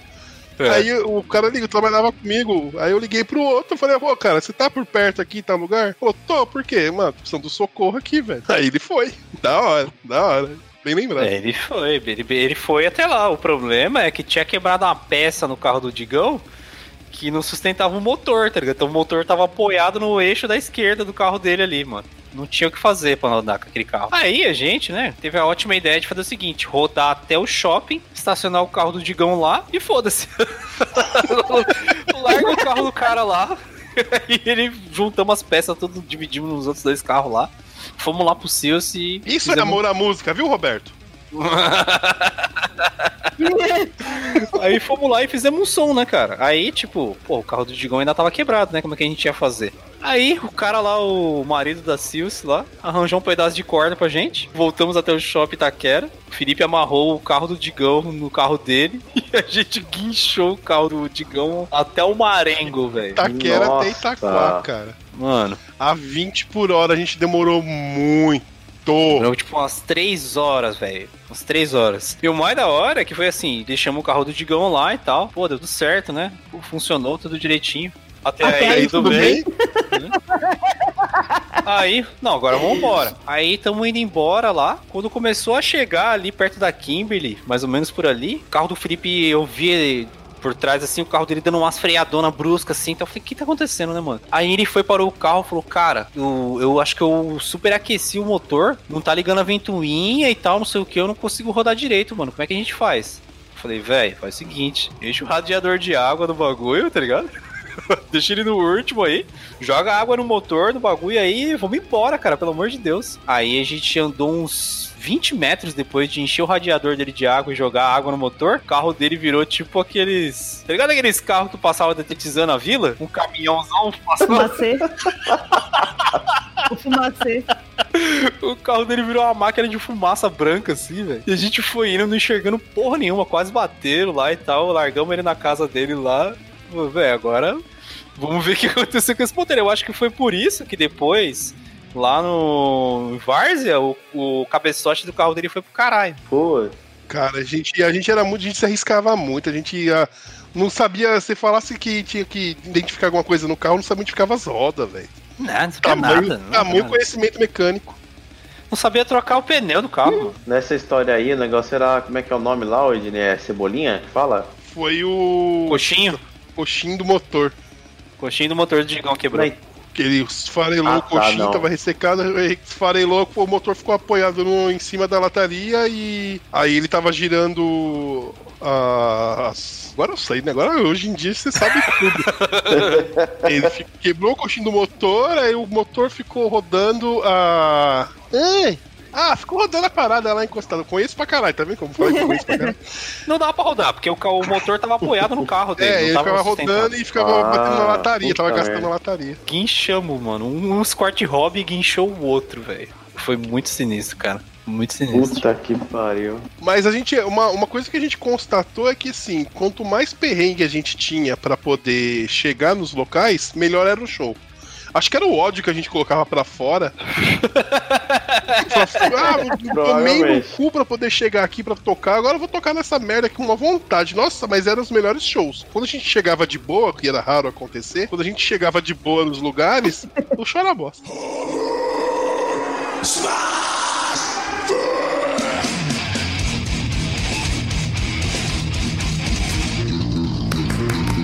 Oh, yes, Daddy. Não, e o perrengue, ele existia sempre. Não teve um rolê que a gente não teve um perrengue. Tanto que uma vez a gente foi tocar lá no Bonani. Fomos tocar no Bonani. Cara, tudo certo. Dois carros, não erramos o caminho, chegamos lá direitinho. O maluco que tinha um cover do Pantera lá, o cara emprestou a bateria pra gente e tal, não sei o que, arregaçamos, mandamos bem pra caralho. Pegamos, juntamos as coisas no carro, fomos indo embora. Felipe foi pro caminho dele lá, largamos o Digão lá no Marengo, tudo direitinho. Falei, velho, tá muito estranho isso, cara. Não aconteceu nada. Eu que dirigia na maioria das vezes, né, cara? Eu que dirigia pra salvar, que você era o mais perdido que. É, eu chegava a certa hora, assim, que se- na quarta vez que a gente tava se perdendo, eu falava, ah, Ednei, dirige essa porra aqui, vai tomar no cu, tô cansado disso, velho. Vai se fuder. Até hoje é assim. Ah, só que na volta, eu tava dirigindo lá e falei, meu, tá muito de boa isso, cara. Não é possível. E aí tem uma estradona lá entre o Marengo e a Kimberly. Tem uma estradona que é muito escura, não tem, não tem nada, não tem luz, iluminação, porra nenhuma. É mato dos dois lados, assim, a puta da estradona. Só pra contextualizar, isso fica a uns, uns 6 km da sua casa, né? Não, mais, cara. Mais. A uns 10. É, por aí, uns 10, 15, por aí. E aí, beleza, né? E a Argentina, e eu, tipo, mó silêncio assim, eu falei, cara, tá muito estranho isso. E a gente começou a comentar, né? nada. Cara, foi tudo É. certo hoje. Deu tudo, Deu tudo bem. certo, cara. Quando é que tá o Red Banger Suffering, mano? Porque tudo certo, a gente não se perdeu. A gente conjurou. Ah, não, não acredito, cara. Foi a gente falar assim, mano, não deu nada errado, cara. Só escutou assim, pau, carro fez uns barulhão assim. O meu pneu da direita dianteiro explodiu, cara. Explodiu, pegou Ah, um buraco porra. lá e ele explodiu. Ele rasgou completamente, ele, assim, ó. Ele começou a rodar em falso e o, a roda do carro largou o pneu do meio do caminho, assim. Tipo, ah, foda-se essa merda aqui. Vai embora. Bateu o ponto, bateu o ponto. É, isso que é bom, bateu o ponto e vazou. Falou, já deu. Desencanou Por ela, mano. E aí tch, parou o carro lá. Eu falei, meu Deus do céu, mano. Não tinha step? É, desgrata pouco é bobagem, né? Se não for Por completo. que tem né? step? Não vai dar problema. Então, aí era o seguinte. o- porque o sofrimento só começou, né? Porque aí o que aconteceu? Eu tinha seguro, né? O carro tinha seguro. Aí eu falei, ah, vou ligar pro seguro. Que aí os caras vêm, né? E dá um jeito aqui, me ajuda de alguma forma. Só que, na- não sei se isso acontece hoje em dia. Naquela época, o celular não fazia ligação pra 0800. Ele não Não fazia, fazia eu não conseguia ligar pra 0800. E aí a, a seguradora tinha um 0800 e tinha um número fixo. Mas eu não tinha crédito. Puta que merda, cara. Aí tudo bem. E aí tudo bem, e aí tudo bem. Aí o que, que eu fiz? Olha isso, mano. A gente tava perto da Kimberly.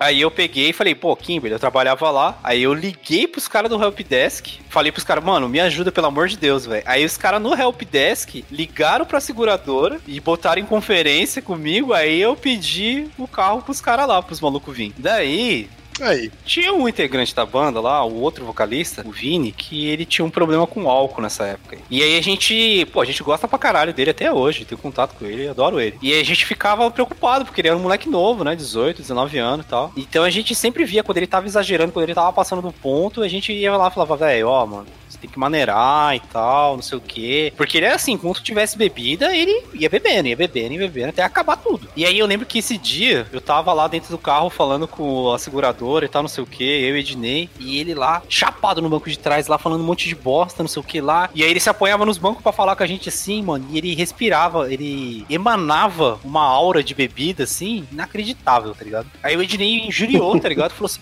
caralho, Vinícius, vai se foder, mano, você tá fedendo a pinga, velho. Você tem que parar com essa porra, mano. Um moleque novo do caralho e assim, perdido na cachaça. Que porra é essa? Ele deu comer o rabo dele, mano. Falou um monte pra ele, aí ele ficou mó tristão, tá ligado? Ficou triste pra caralho, assim, então. Mó chateado. aí eu peguei e saí pra fumar um cigarro e tal, não sei o que. Aí ele saiu lá e falei, ô, mano, chega aí, velho, vamos conversar, mano. Velho, você não precisa parar completamente tal, não sei o que. Só tem um pouco mais de cuidado, sabe, velho? Não precisa beber até acabar tudo. Bebe um pouquinho tal, não sei o que. A gente gosta de você, mano. A gente quer o seu bem, sabe, velho? Vê se você toma cuidado tal. Tenta tomar um rumo e tal. Aí ele, não, beleza. Vocês estão certos, estão falando a verdade e tal. Ai, cara, peraí que eu tô passando mal aqui. Aí correu pro canto lá no meio do mato lá e começou a vomitar. E vomitou, e vomitou, e vomitou, e vomitou, e vomitou. Daí eu acho que você saiu do carro, né, gente? Eu falei, ó lá, mano, pô. Trocar ideia com o moleque aí, acho que consegui dar um pouco de luz aí. Você comeu o rabo dele, aí eu vim e fui o policial bom, você foi o policial mal, né? Acho que a gente conseguiu botar um pouco de iluminação. Agora o moleque tá passando mal e vomitando, acho que trouxemos um pouco de razão pra ele. Acho que agora ele tá mais iluminado. Agora ele entendeu, né? Não, acho que agora ele entendeu. Aí ele terminou de vomitar ali. Aí veio voltando assim, caminhando, meio estranho. Aí daqui a pouco só ouço assim. Ah, não, acredito.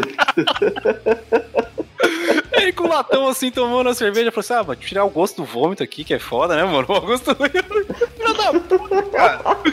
Acabamos de trocar uma ideia com você, arrombado, cara. Vou levar em consideração, mas hoje não.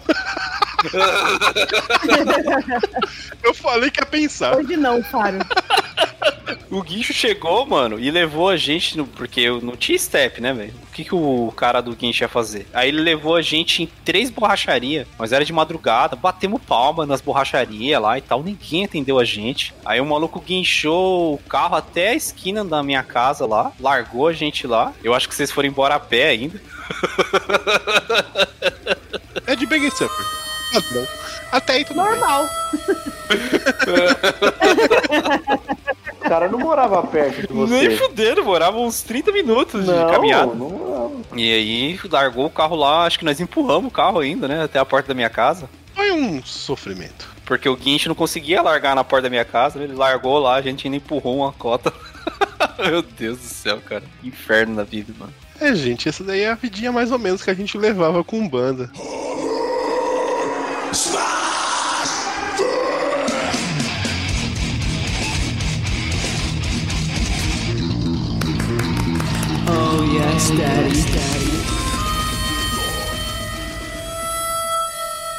Deixa eu só uma história com relação a, a isso, pra poder a, fazer contextualizar a introdução que a Bruna fez. Ah, né? é verdade, cara. Vou falar bem rapidão por cima, mas é porque a história é muito interessante. Tem duas citações isso aí, faz uma que eu faça a outra. A gente tava fazendo um show em Ferraz, uma cidade aqui próximo, e aí um rapaz se machucou no show. Foi isso, né, Kai? No meio do bate-cabeça lá que a gente tava tocando, ele entrou lá no roda lá e tal, não sei o que, tomou um capote, alguém bateu nele, alguma coisa, e o joelho dele ficou solto assim, mano. A perna dele balançava como se fosse um fantoche assim por baixo do joelho. Fudeu com a perna do cara. Nossa, é, se machucou um pouquinho. É, Caramba. E aí que ocorreu? É, depois que aconteceu isso com ele, a gente falou assim: ah, cara, vou levar você pra sua casa lá pra você tomar seus remédios, sei lá, ir pro, mé- pro hospital. A gente levou pra casa dele, não foi pro hospital, né? Foi pra casa dele. Ele falou, não, me leva pra casa que isso aí acontece direto, já já eu boto no lugar joelho, alguma coisa assim. Ah, o maluco com uma sangue frio. E aí, beleza, peguei o carro do Caio, saí dirigindo o carro do Caio, fomos lá, o Caio tava no passageiro e o maluco atrás. E não, ele tava no maluco na frente e você atrás. E aí, o cara comentando sobre, o, sobre a, a banda, sobre o show.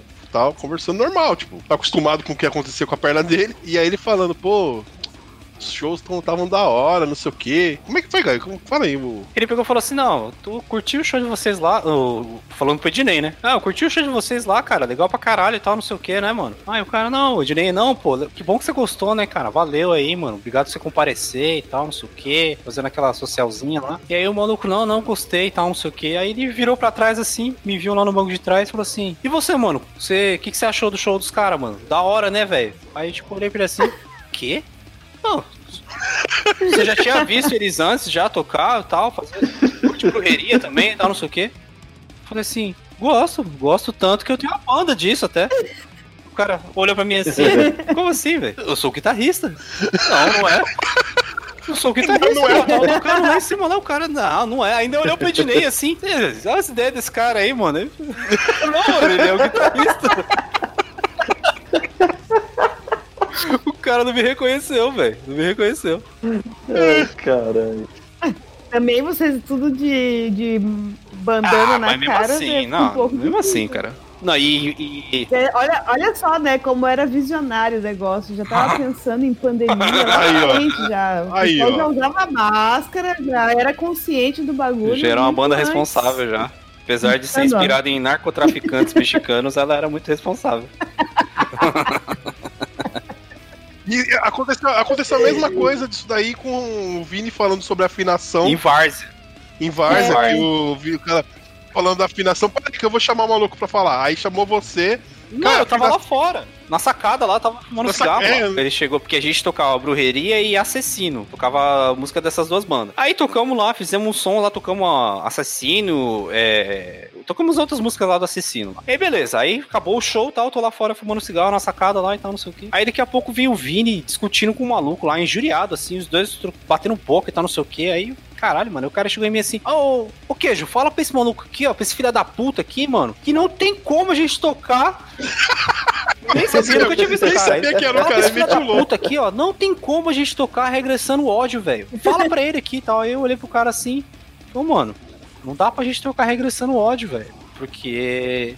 Não dá pra gente tocar ela, porque Não o cara usa a guitarra de oito cordas, né, mano? A minha só tem sete e tal.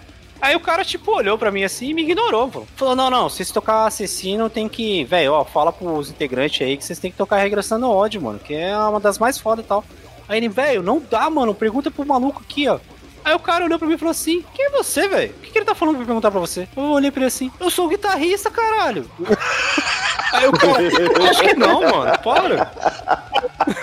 o cara, lógico que não, senão alguém tá Eu sou o guitarrista e não dá pra tocar essa porra dessa música, velho. O cara, não, você não é, você não é. Eu falei, eu sou o guitarrista dessa porra, viado. Pera aí um minutinho. Botei a bandana assim. Tá me reconhecendo agora, filha da puta? Se fudeu, mano.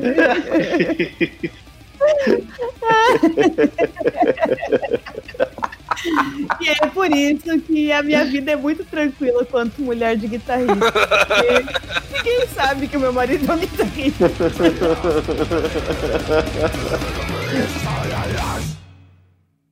Bem, amigos, espero que tenham gostado do show. Estaremos aqui na próxima semana com mais meia hora de riso e seu amigo Pica-Pau. Até o nosso próximo show. Até lá.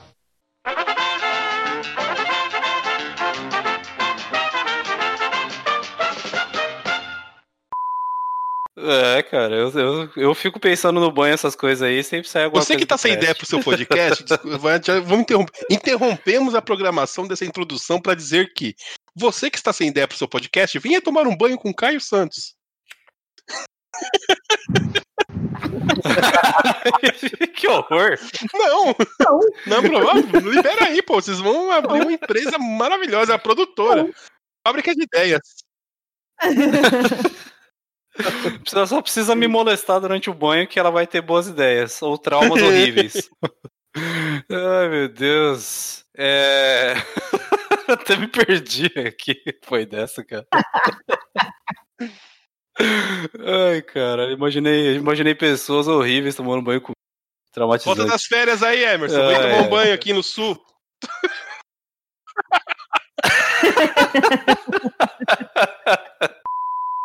É, eternamente perdida na nossa corda particular de desordeiros. Temos ela ainda, pequena no tamanho, gigante. Na. Puceta, falei errado. Ah, você? Tá falando do tamanho da minha buceta no pode? Mais grandiosa na buceta. Ai, caralho, mais uma coisa pro Meu Bake Off. Deus. Não encaixava, não encaixava com o vocal do Edu. Eu ia falar pombinha. não encaixava com o vocal do Edu e tal. Não pode falar aí, tipo, Não pode falar pombinha. É, Aí ficava lá na guitarrinha lá, e não saiu o som igual, cara. Não saía. Aí vão, não saiu o som igual. Não saiu o som igual e eu falei. Como é que era o som da guitarrinha, Caio? Não saiu o som.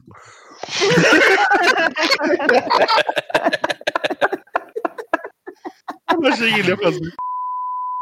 Craig na minha casa. Craig na minha, vida. Canta, Bilu. Canta junto comigo, esqueci a letra. Craig nas minha estrutura. É. Grava as Para todas as feridas. Me ensina a ter santidade. Quero amar somente a Porque o Senhor é meu maior. Faz um milagre em mim. que horror, que isso, cara. O Bilu se converteu.